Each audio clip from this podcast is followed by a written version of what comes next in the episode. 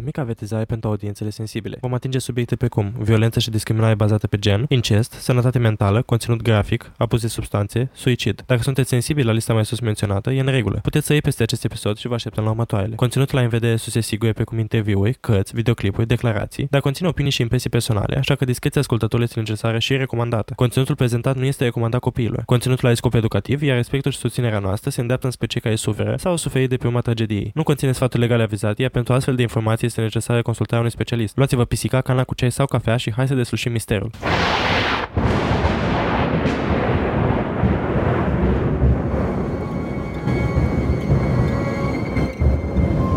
În toamna anului 2021, două pisici au început propriul lor podcast. Apoi au spus, pur, să se facă lumină în acest caz. Iar apoi am apărut noi, Cristina și Alex, pentru a transmite mai departe voința pisicească. Să ne facem așadar comozi și hai să vedem ce ne-au dus pisicile în această săptămână. În acest episod dezvăluim viața tumultoasă a Barbara Daly, o femeie frumoasă și misterioasă din altă societate. De la o căsătorie scandaloasă la un sfârșit tragic, cum explora fascinanta poveste a acesteia și a evenimentelor care au dus la finalul său tulburător. Hai să începem. Salutare! Bună! Cristina, a venit în sfârșit toamna cu răcoarea ei bine meritată.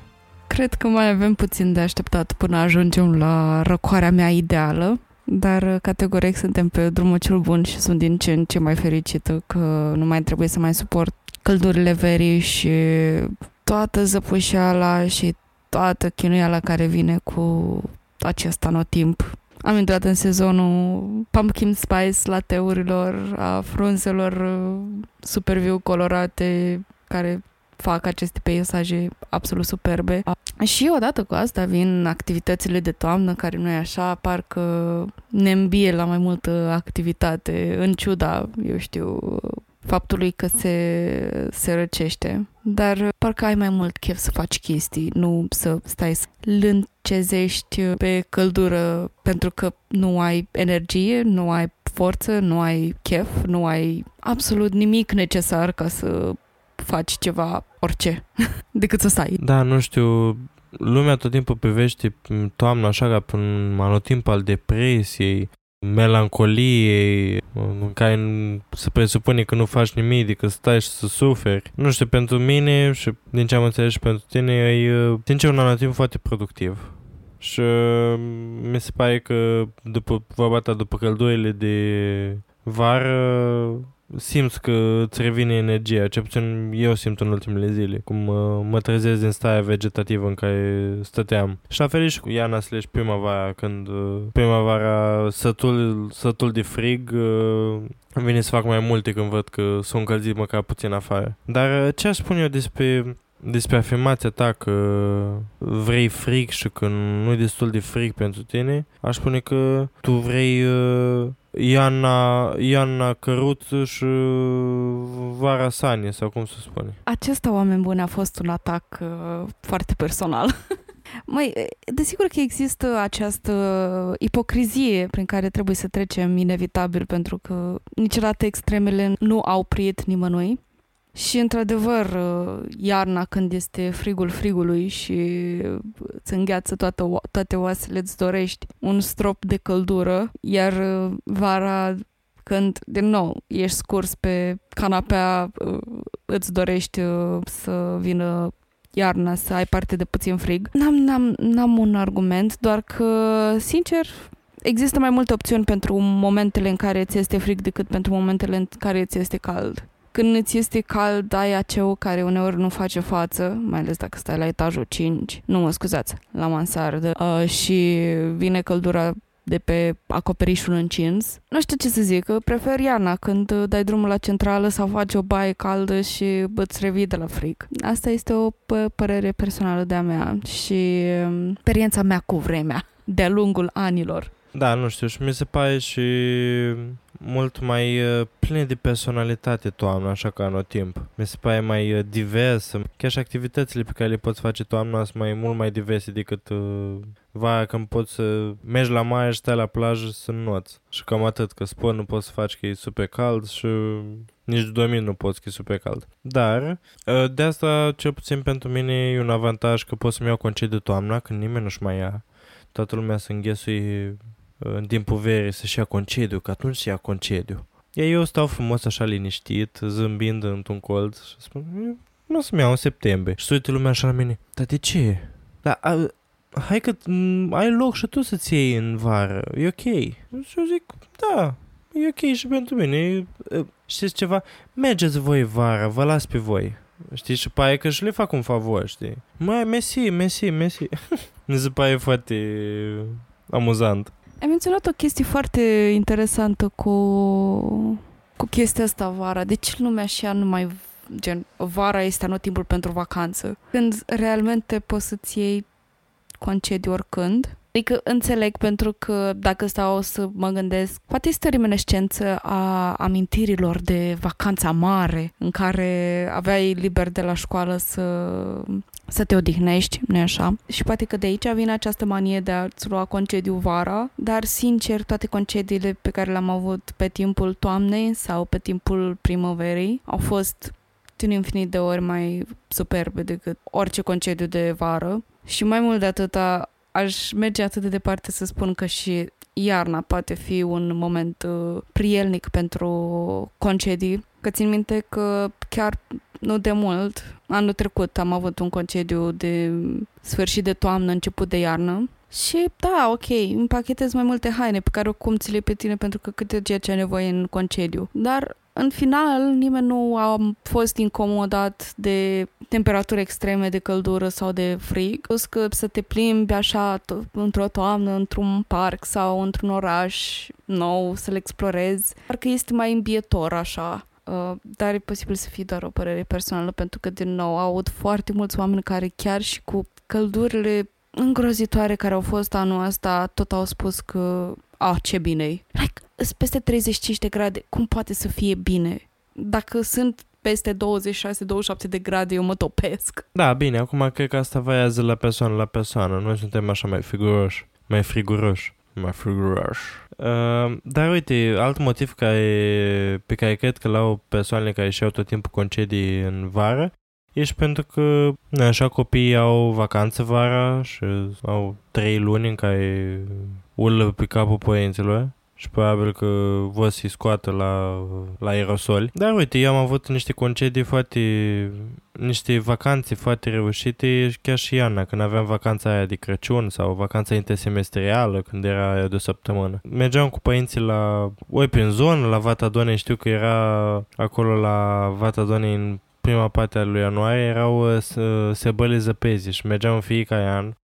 Și bine, acolo am învățat să schiez, bla bla bla. Mă distram la fel de mult ca și copil și iarna ca și vara. Și era contact cu cine mergeam și dacă aveam prieteni cu care, familii cu care mai uh, plecau ai mei în concediu și aveau copii și mergeam, ne distram cu toții. Când eram copil, nu pot să spun că um, făceam foarte multe călătorii nu prea mergeam în vacanțe cu părinții. Um, țin minte că au fost câțiva ani la rând când am fost la mare cu, din nou, tot așa, cu mama și cu uh, verișorii mei veneau uh, și stăteam cu toții într-o cameră de hotel. Nu înțelegeam eu foarte multe pentru că, din nou, eram foarte mică. Cred că aveam 4, 5, 6 ani, 7 maxim. După aia nu cred că am mai fost. Nu prea nu mi-amintesc foarte multe din acele vacanțe. Ah, țin minte odată, am un singur episod în care i-am zis mamei că mă duc uh, până la... Aveam nevoie, eu știu, pentru castelul de nisip sau pentru barajul pe care îl construisem eu în jurul castelului. Aveam nevoie de niște apă. Și am spus mamei că mă duc să iau o găleată cu apă. M-am dus în față și în față la mare. Mi se pare foarte amuzant că am spus în față pentru că toate prosapele sunt așezate ca la un spectacol înspre mare. și gen, care față? Dar aveam să spun la, la, la valuri, la scenă. M-am dus în față la apă ca să iau o găleată cu apă și când m-am întors, știu că era erau gen niște oameni vreo trei oameni care așa veneau înspre plajă și probabil că nu m-au văzut și au venit foarte aproape de mine. Și în momentul ăla m-am speriat și nu știam unde eram, după care I dodged them, gen i-am înconjurat și nu mai știam drumul înspre cerșaful nostru.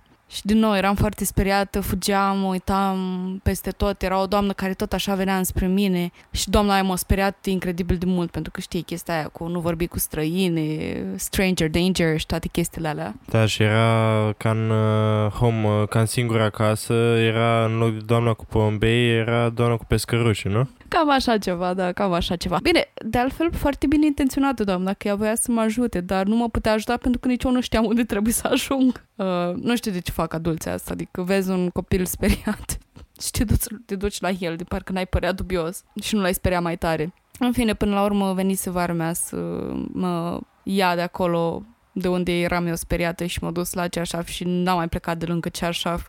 Nici nimic nu mă putea convinge să plec de acolo. Da, nu știu, în fiecare an în care mergeam la mare, chiar și acum în ultimii ani, de fiecare dată se pedea câte un copil și striga acolo pe scenă O mămică își caută fetița. Și mi se părea tot timpul că ce, ce năsoi părinți că, că își pierd copiii așa random. Da, dar acum dacă stau să mă gândesc vorba ta Nu poți să stai după copilul tău umbră să-i faci Trebuie să lași puțin și pe cont propriu și uite așa se învață Adică, din vasta mea experiență cu copiii, cred că e bine câteodată să piardă. Așa le construiești caracterul. nu prea sunt de acord cu asta, dar, dar na, ai aglomerațiile alea de la mare care în punctul ăsta să se piardă un copil îi pare inevitabil. Da, ai spus chestia asta cu să-i călească, să-i facă mai puternici pe copii și mi-am dus aminte cum tata, ca să mă facă să învăț să not, ce a zis el, cum să mă învețe să not uh, ca un om normal? Că notam așa, cățeluș. Adică că nu mai notasem până atunci. Era prima dată când mesesem la o piscină la, la mare, când eram foarte, foarte mic. Bine, intrasem prin efracție la piscină, dar asta este altă poveste. De fapt, nu intrasem prin efracție, că erai, nu era gad. Dar, în fine, trecând peste asta, vine tata, mă ia frumos așa în brațe, la pieptul lui uh, protectiv și uh, acum eram în brațe la el, în secunda următoare fusesem aruncat în mijlocul piscinei, cu adâncime clar peste capul meu și el, să, el stătea pe marginea piscinei. Bine, experimentul a funcționat oarecum, pentru că eu m-am ridicat la suprafață și am început așa să not câinește așa spre el. Dar acum privind înapoi mi se pare atât de, atât de dubios modul ăsta de, de călire al copiilor. Lasă-i să se călea. Bine, pe de altă parte, e ok să-i lași să dezvolte independența. Dar câteodată poate fi dus la extrem chestia asta, după cum uh, am, uh, am relatat.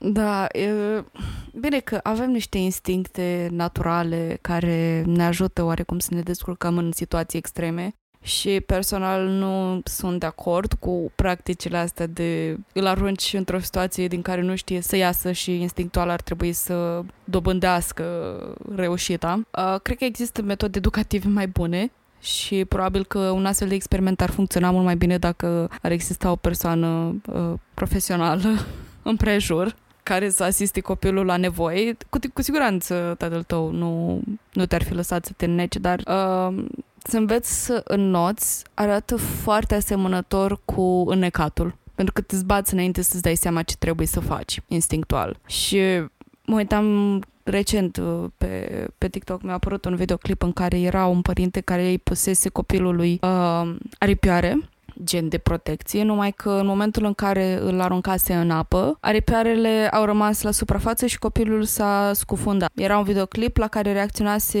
un mortician, o persoană care lucrase, lucrează la case mortoare. Explica de ce practica asta este una foarte periculoasă și foarte letală pentru un copil.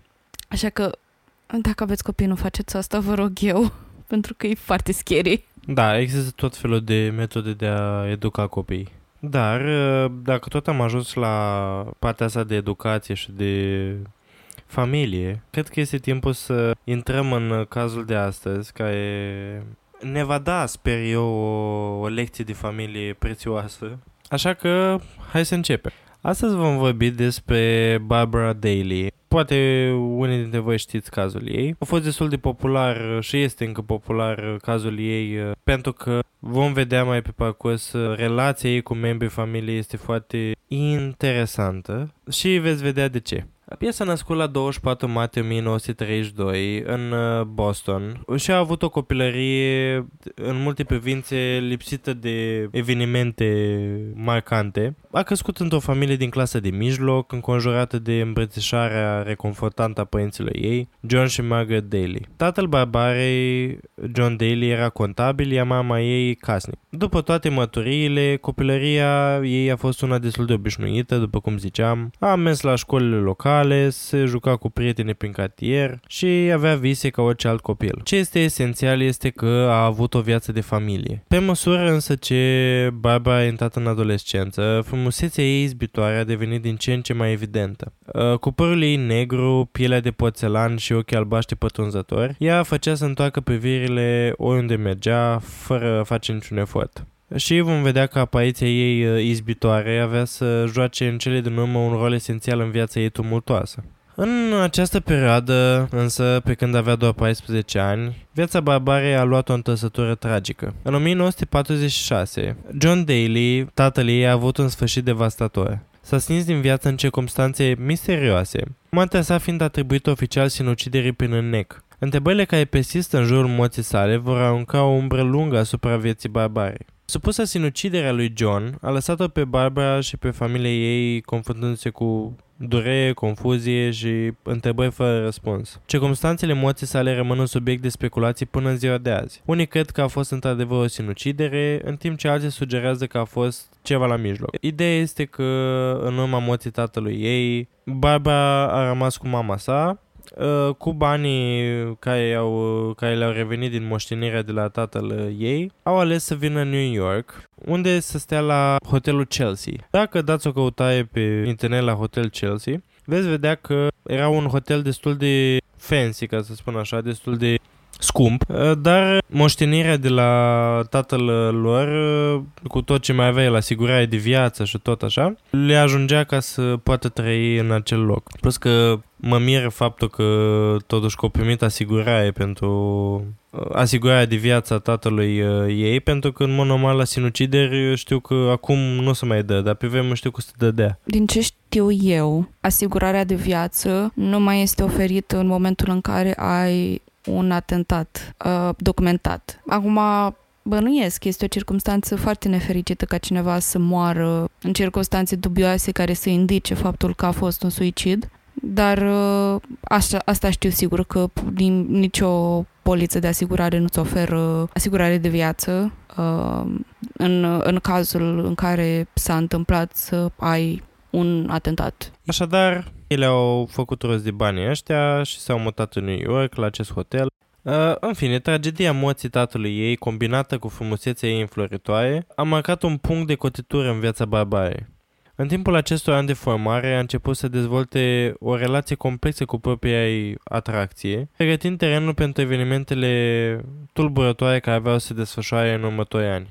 Altă turnură interesantă a vieții ei a fost atunci când, la vârsta de 20 de ani, s-a intersectat cu viitorul ei soț, Brooks Bakeland. Născut uh, într-o bogăție imensă, era moștenitorul firmei de materiale plastice Bakelite. Ea contrastul dintre trecutul său opulent și educația mai modestă a Barbarei nu a fi putut fi mai pronunțat. Însă cei doi s-au căsătorit în 1955, uh, aparent împotriva tuturor șanselor pe care le dădeau cei din jur, iar uh, uniunea lor a ajuns să devină mulți ani mai târziu un subiect de fascinație și intrigă. Pe atunci, frumusețea izbitoare a Barbarei și statutul bogat al lui Brooks au făcut din ei un cuplu puternic în ochii societății. Cu toate acestea, sub fațada bogăției și a famecului, se ascundea o căsnicie marcată de disfuncție și discordie. Relația lor a fost caracterizată de un amestec toxic de invidie, posesiv posesivitate și tulburări emoționale. Frumusețea Barbarei, care fusese cândva cel mai mare atu al ei, a devenit o sursă de tensiune pe măsură ce Brooks devenea din ce în ce mai gelos pe atenția pe care o primea din partea celorlalți.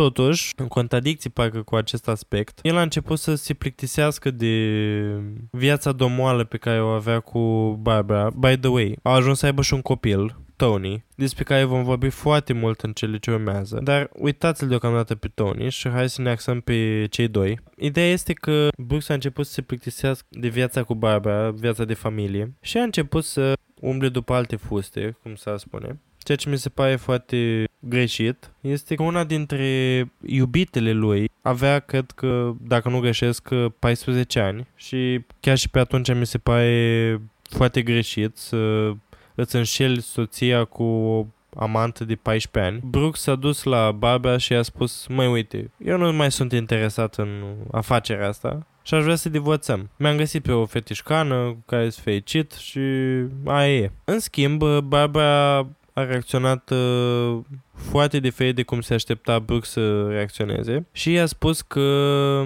dacă nu renunță la amanta lui și nu se întoarce la ea și uh, nu devine din nou o familie normală, uh, ea se va sinucide. Mai în glumă, mai în serios, Brooks a ales totuși să renunțe la plăcerea trecătoare cu acea fetiță și s-a întors în mâinile Barbarei pentru moment să rămânem la faptul că uniunea lor a fost tumultoasă, marcată de ceturi aprinse și momente de pasiune intensă. A fost uh, o legătură volatilă care avea să aibă consecințe profunde, mai ales pentru singurul lor copil, Tony. Tony a crescut în acest mediu în care certurile erau la ordinea zilei și pe de altă parte încercau să păstreze o atmosferă cât mai relaxată față de fiul lor, dar nu reușeau totdeauna și el a fost oarecum neglijat în, această, în acest trio. Iar când acesta a crescut și a ajuns la adolescență, a decis că are nevoie de ceva timp pentru el. A plecat singur în Italia, unde se ducă o viață boemă și acolo l-a întâlnit pe Jake. Jake uh, era un tânăr ca și el, uh, aveau cam aceleași interese, pur și simplu să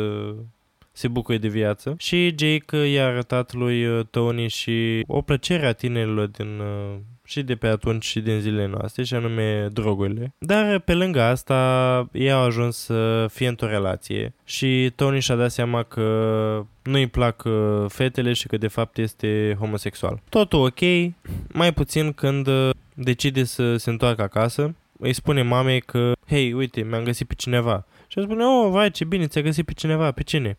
Pe Jake. Ți-a găsit pe cineva în sensul în care sunteți prieteni, nu? Nu, nu, e uh, gagiul meu. Așa, și bineînțeles că mama, Barbara, a primit asta foarte prost. Tatălui nu voia să aibă deloc de a face cu asta, nici nu voia să afle de chestia asta pentru că i-a fi stricat afacerea. Pe atunci, vă dați seama, acum ai privit nasol faptul ăsta, apoi pe atunci acum 60 de ani. A fost un uh, dezastru de PR pentru uh, toată familia. Așa că, practic, uh, i-au impus uh, vin acasă și să nu îl mai vadă vreodată pe Jake. Totodată depinzând de banii părinților, a acceptat, dar nu a acceptat niciodată că a fi straight. Susținea în continuare că este gay. Pe lângă asta, mama sa a decis că nu este de ajuns să-l separe de Jake, ci a trebuit să-i găsească un partener corect din punct de vedere al uh, sexului. Așa că a găsit-o pe această tânără minunată pe numele ei Silvi. Și practic a forțat această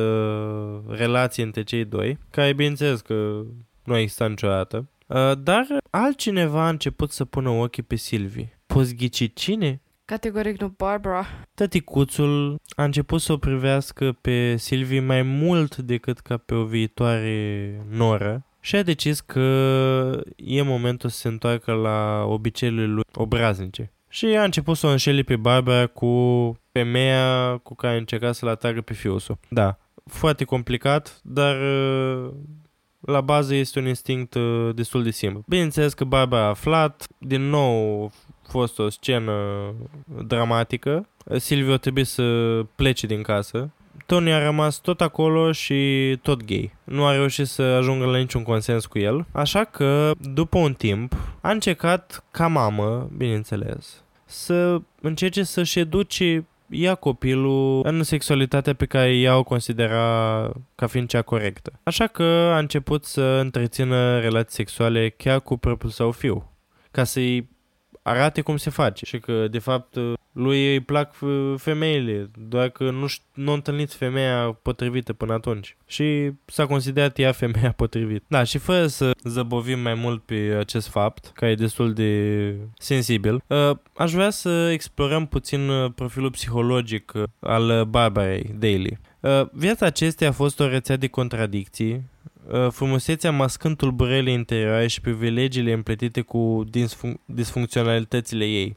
Deși nu există o singură analiză psihologică definitivă, am impresia că la un moment dat uh, cocheta cu diagnosticul de schizofrenie. Dacă a fost uh, puternic împins uh, înapoi de soțul ei, care nu putea din nou să apară ca o, cu o soție schizofrenică, așa că a decis că o va, o, va, o va trata acasă cu iubire și cu dragoste. Totuși, moartea subită a tatălui Barbarei John, când ea avea doar 14 ani, a fost un eveniment traumatizant care a aruncat o umbră lungă asupra vieții ei și care a lăsat multe întrebări uh, fără răspuns.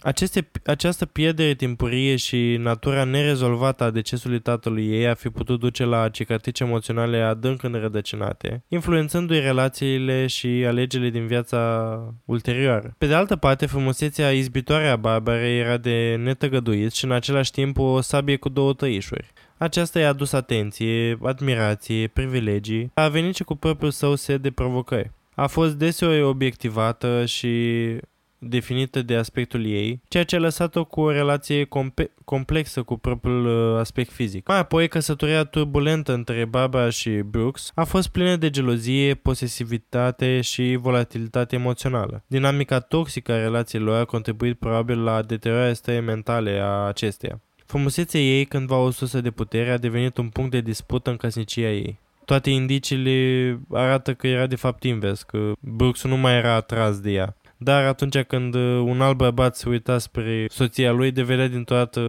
acel iubit uh, posesiv. Fără a intra în detalii, este important de menționat că relația nepotrivită a Barbarei cu fiul ei, Tony, a adăugat un alt nivel de complexitate psihologiei sale. Indica o suferință emoțională profundă. Aceste întâmplări au uh, așezat scenariul pentru ceea ce se va întâmpla în fatidica noapte de 17 noiembrie 1972. În această noapte, Baba Daly și-a găsit sfârșitul în circunstanțe care au alimentat uh, de atunci speculațiile și dezbaterile. Baba era cazată și atunci la hotelul Chelsea din New York, după ce luase o pauză de la viața cu, zic viața cu lui, uh, de la viața cu Brooks. Am impresia chiar și că era un proces de divorț. În acea seară, Barbara a fost găsită moartă în camera ei de hotel. Ea, da, ea detaliile emoții sale a fost de dreptul înfiorătoare. Fusese înjunghiată de mai multe ori, iar corpul ei putea urmele unei lupte violente. Șocul și oroarea scenei au fost agravate de prezența fiului ei, Tony, care a fost descoperit lângă ea, având un comportament ciudat și tulburător. Uh, a fost clar de la bun început pentru anchetatori că Tony a fost cel care a ucis-o cu brutalitate pe mama sa. Vom vedea că ajungem să ne întrebăm dacă a fost un act de violență la întâmplare sau a existat un motiv uh, mai sinistru la mijloc. În timp ce Tony a fost inițial acuzat de uciderea ei, mai apoi, uh, echip, avocația apărării a lui Tony au susținut că acesta nu era responsabil pentru moartea mamei sale din cauza stării sale psihice și în cele din urmă, acesta a fost internat într-o instituție psihiatrică în loc să facă ani de închisoare. Pentru că s-a considerat că toate traumele prin care a trecut copilul, practic, l-au împins pe a își pierde stabilitatea psihică și a o omoră. Și vom vedea că baba a reușit să-i uh, transmită fiului ei ca un microb starea ei psihologică firavă. Uh, în fine, în anii care au urmat morții mamei sale, viața lui Tony va continua să fie definită de tragedie și de lupte pentru sănătate mentală. În ciuda încercărilor de tratament și reabilitare, i-a fost greu să scape de umbele trecutului său. Însă, după câțiva ani, anchetatorii au considerat că acesta s-a refăcut și când avea vreo în jur de 30 de ani, au decis să îi dea drumul libertate. Acesta, neavând pe nimeni, mama sa fiind moartă, a tatălui nevrând deloc să audă de el, a ajuns în mâinile bunicii sale din partea mamei, mama Barbarei, și a trăit cu ea o vreme, până când, într-o zi nefastă, și aceasta a fost găsită înjunghiată de 8 ori, pentru că de data asta era, a fost găsită în viață, și atunci a fost clar că locul Tony este în spatele gratilor. Asta s-a și întâmplat. Uh, motivul pentru care Tony a ales să o atace pe bunica sa a fost că ea în continuare nu vrea să accepte sexualitatea lui. Practic făcuse aceeași greșeală pe care o făcuse și Barbara. Bine, mai puțin partea cu relația sexuală. Nu avem dovezi în legătură cu așa ceva. Dar ideea este că îl bulie zilnic și asta este declarația lui Tony. Poate fi scuzabil într-o anumită măsură reacția sa, cel puțin vis-a-vis de mama sa și mai apoi vis-a-vis de bunica lui, pe fondul firav al uh, sănătății sale mentale slăbite. Mă gândesc că da, pentru că trecând prin asemenea traume, uh, cineva să-ți nege practic o mare parte din personalitate pentru mai parte a vieții și ba chiar încercând să te oblige să nu fie așa, mi se pare destul de traumatizant și destul de dărâmător, ca să zic așa. Ai dreptate, adică nu știu dacă aș numi asta neapărat scuzarea unei crime, cât mai mult o consecință a circumstanțelor în care Tony a fost crescut și a fost tratat. Pentru că să nu fii acceptat în modul în care ești tu, poate da drumul la niște sentimente foarte puternice și dă drumul la niște sentimente puternice pe care dacă nu ai armele suficiente să le gestionezi, pot fi destructive pentru tine și pentru cei din jur.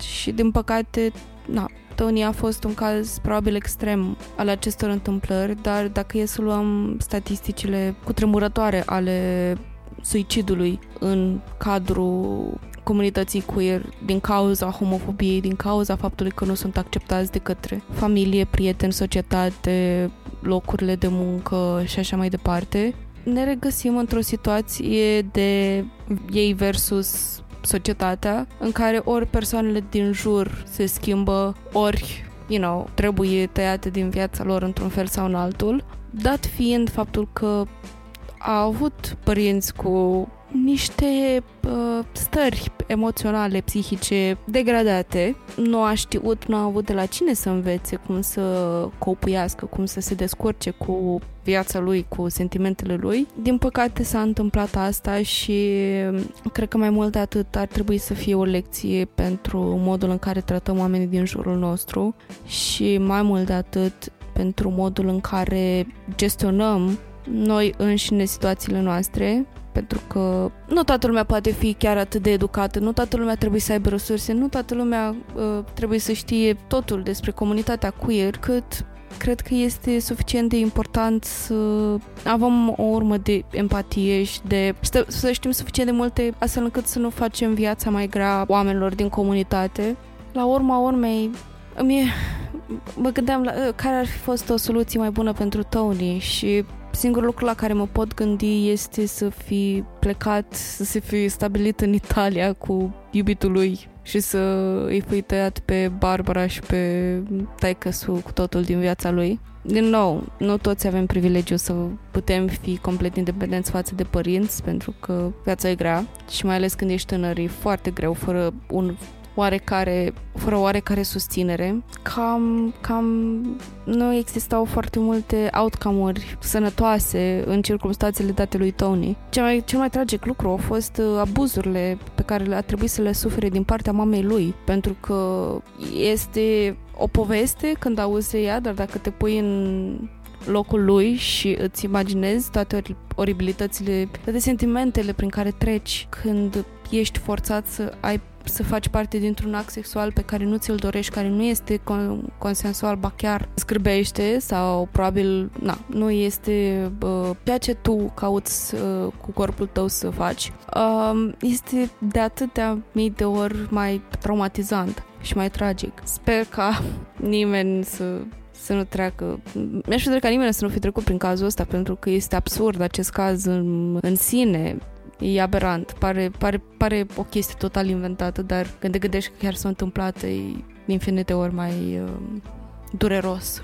Da, perfect de acord, adică mai ales o să vedem ce se întâmplă în continuare, că, pentru că Darius Moore mai este un mic detaliu despre viața lui, și anume că el a ajuns în închisoare, a făcut bineînțeles apel, că pentru a fi eliberat uh, mai repede și acest, uh, această cerere de eliberare mai rapidă i-a fost uh, refuzată și a intrat într-un, uh, într-o stare depresivă, așa susțin autoritățile și într-o, într-o seară a decis să-și pună capăt zilelor uh, cu ajutorul unei pungi de plastic, oarecum închizând uh, cercul acestui episod uh, care a început cu tatăl uh, babei uh, într-o ipostază asemănătoare și cu o moarte la fel de misterioasă ca acestuia, pentru că nu se știe exact ce s-a întâmplat. Asta se spune, dar uh, nu știm cu ce s-a confruntat acolo ca persoană queer, mai ales în închisoare și na, cum era privit atunci acest fapt, mai ales în închisoare, vă dați seama. Haideți să facem o societate mai bună pentru toți oamenii, chiar, chiar atât de mult cer.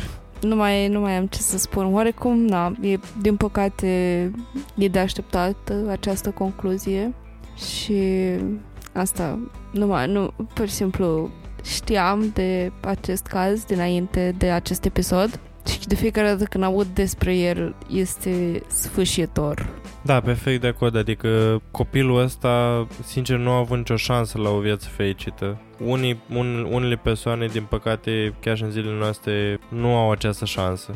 Dar, uh, trecând peste asta, aici se încheie cazul nostru de, de astăzi, penultimul caz din uh, săptămâna crimelor de toamnă. Și vă așteptăm cu drag în număr cât mai mare mâine la ultimul episod din această săptămână, cu un episod uh, destul de interesant, zic eu, și educativ. Ne auzim mâine. Pa! Pa, pa!